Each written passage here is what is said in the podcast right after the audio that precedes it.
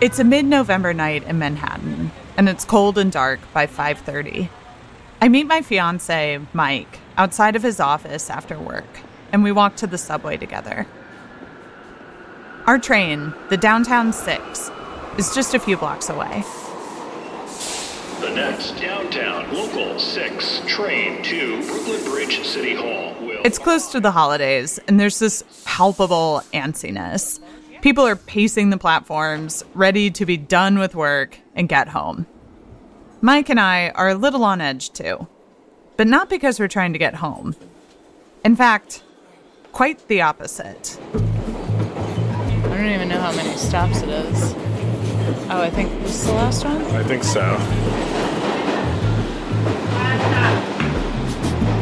It might be the last stop for everybody else on this train, but our journey is just getting started. I'm Johanna Mayer, and this is Atlas Obscura, a celebration of the world's strange, incredible, and wondrous places.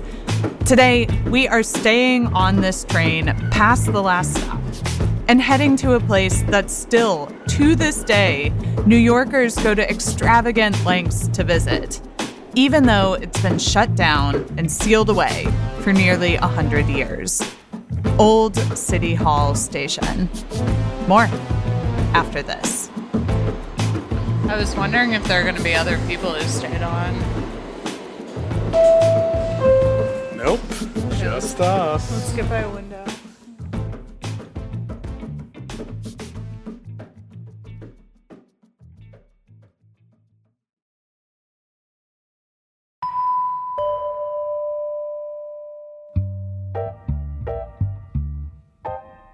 People say that Old City Hall Station is New York's worst kept secret.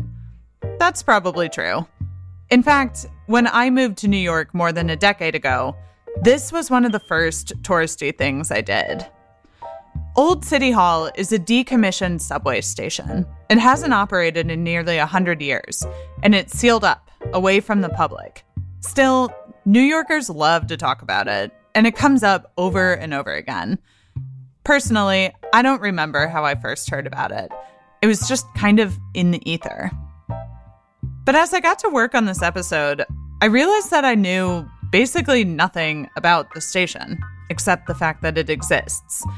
So I had to do a place where I could learn more the New York Transit Museum. The museum is actually inside a different decommissioned subway station underground.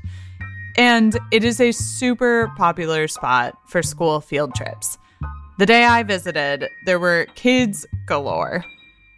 I talked with Polly Desjardins. She's the content manager for the museum. I was living in history every day. I work with objects that you can sit inside of. It's a place where you can touch it. Wow. We're sitting inside an old train car from 1907. It's got ceiling fans, old leather straps to hang on to, and cushiony seats covered in rattan. The whole thing feels old timey and kind of romantic. You can really physically be in the history that you're talking about. Um, so I just really found that this was a place where I learned everything I know about New York. The subway is so much a part of New York City that sometimes I forget that there was a time, and kind of a long time actually, when it didn't exist. The subway didn't open until 1904, about 300 years after the Dutch settled in the area. Polly says that before the subway, there were other ways of getting around, mainly stagecoaches, which catered to rich ladies who didn't want their ball gowns to drag on the ground. There were streetcars for a while, and one eccentric dude had an idea for an air powered train. He even built a small sample track. That is a story for another episode. And right at the turn of the century, work began on the New York City subway. They broke ground in March of 1900. And, you know, it was a big fanfare.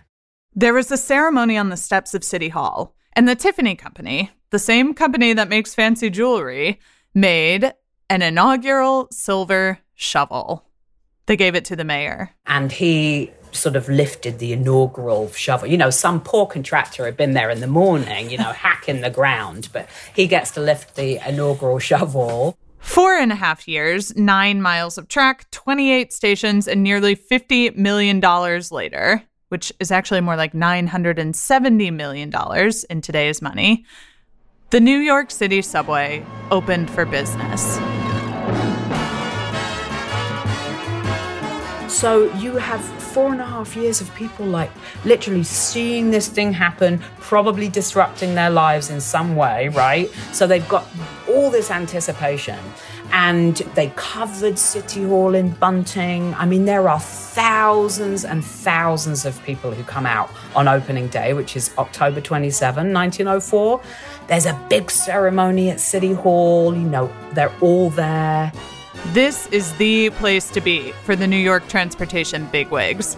Cornelius Vanderbilt's in attendance. Of course, the mayor is there too. They give speeches, they go through all the fanfare. And then the big moment. Then they leave City Hall, they go down and they and they walk into City Hall station and they board the first train. The Tiffany Company made another ceremonial silver object for the opening. This time, it was a master controller for the trains.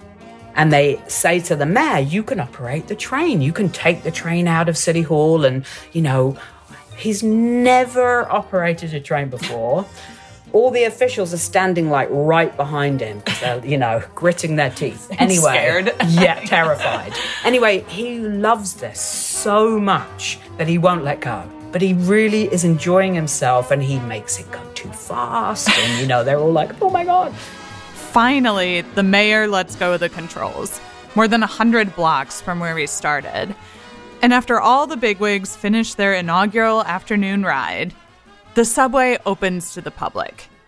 And people are ready for it. Thousands of people have showed up, packed, jam packed, right? So those first trains going uptown and downtown. Um, we know that about 150,000 people rode the train that night. Wow. Yeah, I know, It's which like- is which is crazy. But of course, New Yorkers are going to be New Yorkers. They're so jaded. In fact, they write about this guy on literally on the first night who sort of plops himself down, takes his hat off, puts his hat next to him, and sort of slides into his seat, closes his eyes, and then waits until he's at his home station. On the first night? on the first night. So it was kind of like, you know, this attitude of, yeah, this is this is for me, it's gonna get me home. I mean, it became so sort of pedestrian so quickly. Classic. But not everyone was too cool for school. Some people were skeptical and kind of freaked out. And I get it. Rocketing underground in a metal tube at the turn of the century could be pretty unnerving. So, the way the city eased these concerns was by making subway stations nice, beautiful, even. And the most beautiful of all was the station at the very bottom of the line City Hall.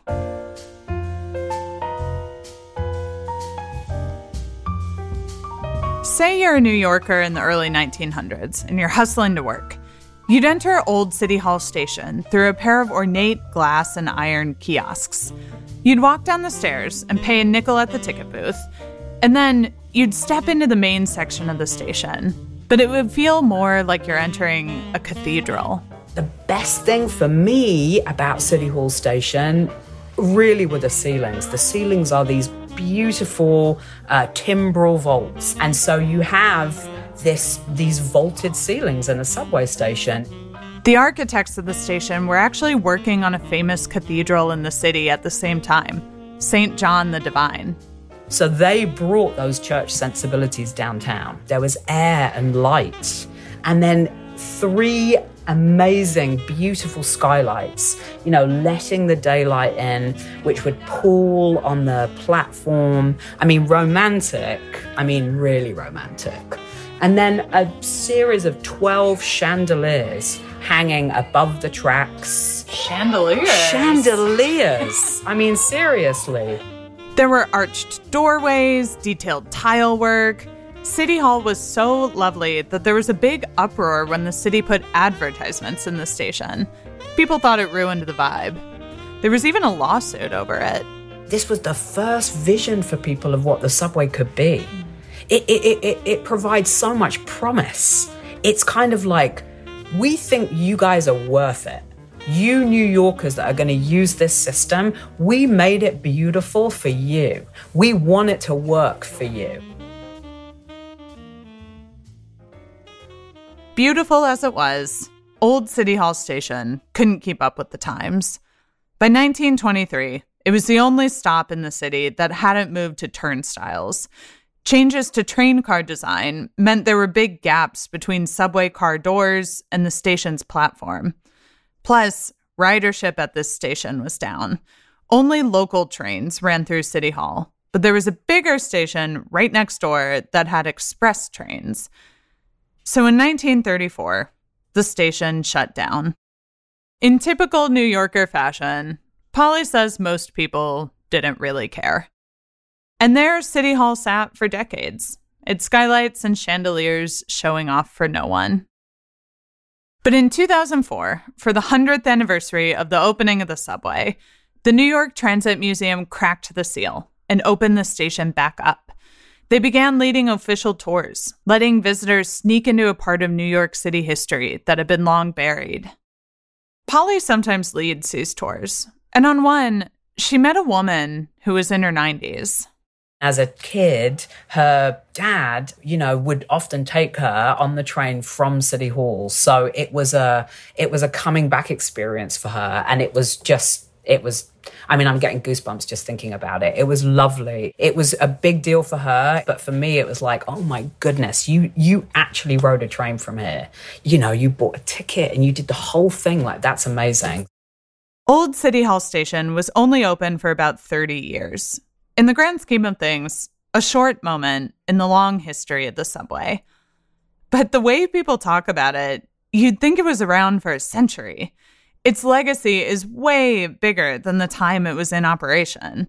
The whole thing kind of makes me think about, and stay with me here, Saturday Night Live and how Chevy Chase is possibly the most iconic SNL cast member of all time, the number one person you associate with the show. But he was only on for one season.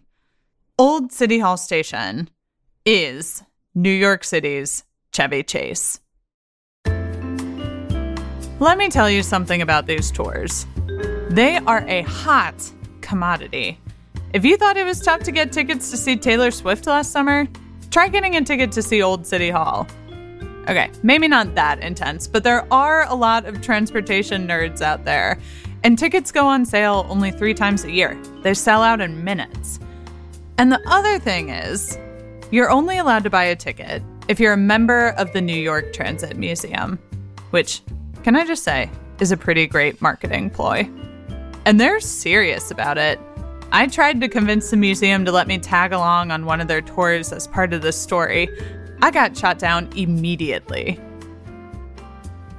But there is one other way that you can see Old City Hall.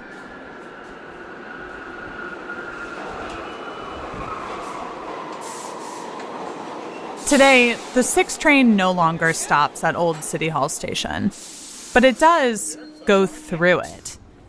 After the official last stop, the train does a turnaround loop. And if you look closely, you can catch a glimpse of the station out the windows. This time, I've dragged my native New Yorker fiance with me. And it just so happens that he has never seen the station. So you don't remember learning about it? Not really. I feel like it's just um, people mention it. It's, I mean, it's like you know, I've never been to the Statue of Liberty. So we're sitting here on the train after the last stop as it's making its turnaround. We're the only two people, and we don't know which side the station will appear on. So we post up next to the windows on either side of the train. Which way? Which way? I feel like it'll be this side. Yeah. The anticipation. Oh, Oh, oh, it's that's over it, that's here. it. Yeah, Oh, look at oh, that. There it is. Wow.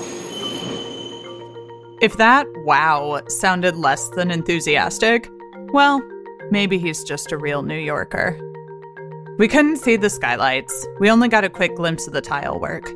But there it was New York's worst kept secret. And in a way, I kind of prefer seeing it like this. For just an instant, you can see flickers of the grandeur of a bygone era. And you get to imagine the rest. The mayor hurtling through the tunnels with his Tiffany Master controller, the people crushing to board the trains on opening night, and the thousands of jaded New Yorkers who sat down, closed their eyes, and couldn't care less. You can become a member of the New York Transit Museum and book tickets to see Old City Hall Station on their website. There's a link in our episode description. Or you can do like I did and get a peek at it from the 6 train. If you go that route, just take the 6 train downtown and stay on after the last stop. And FYI, if you're facing the front of the train, Old City Hall will appear on the left side. And yes, the Transit Museum does know about this loophole but they really recommend you buy a ticket and see the full thing. Our podcast is a co production of Atlas Obscura and Stitcher Studios. The production team includes Dylan Thuras, Doug Baldinger, Chris Naka, Camille Stanley, Manolo Morales, Baudelaire, Gabby Gladney. Our technical director is Casey Holford.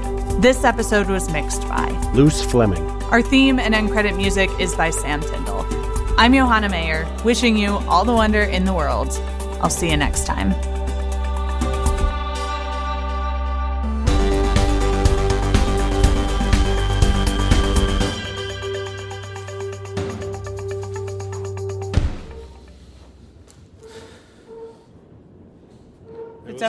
Does turn around, right? No, I think we're just we're we're in here now.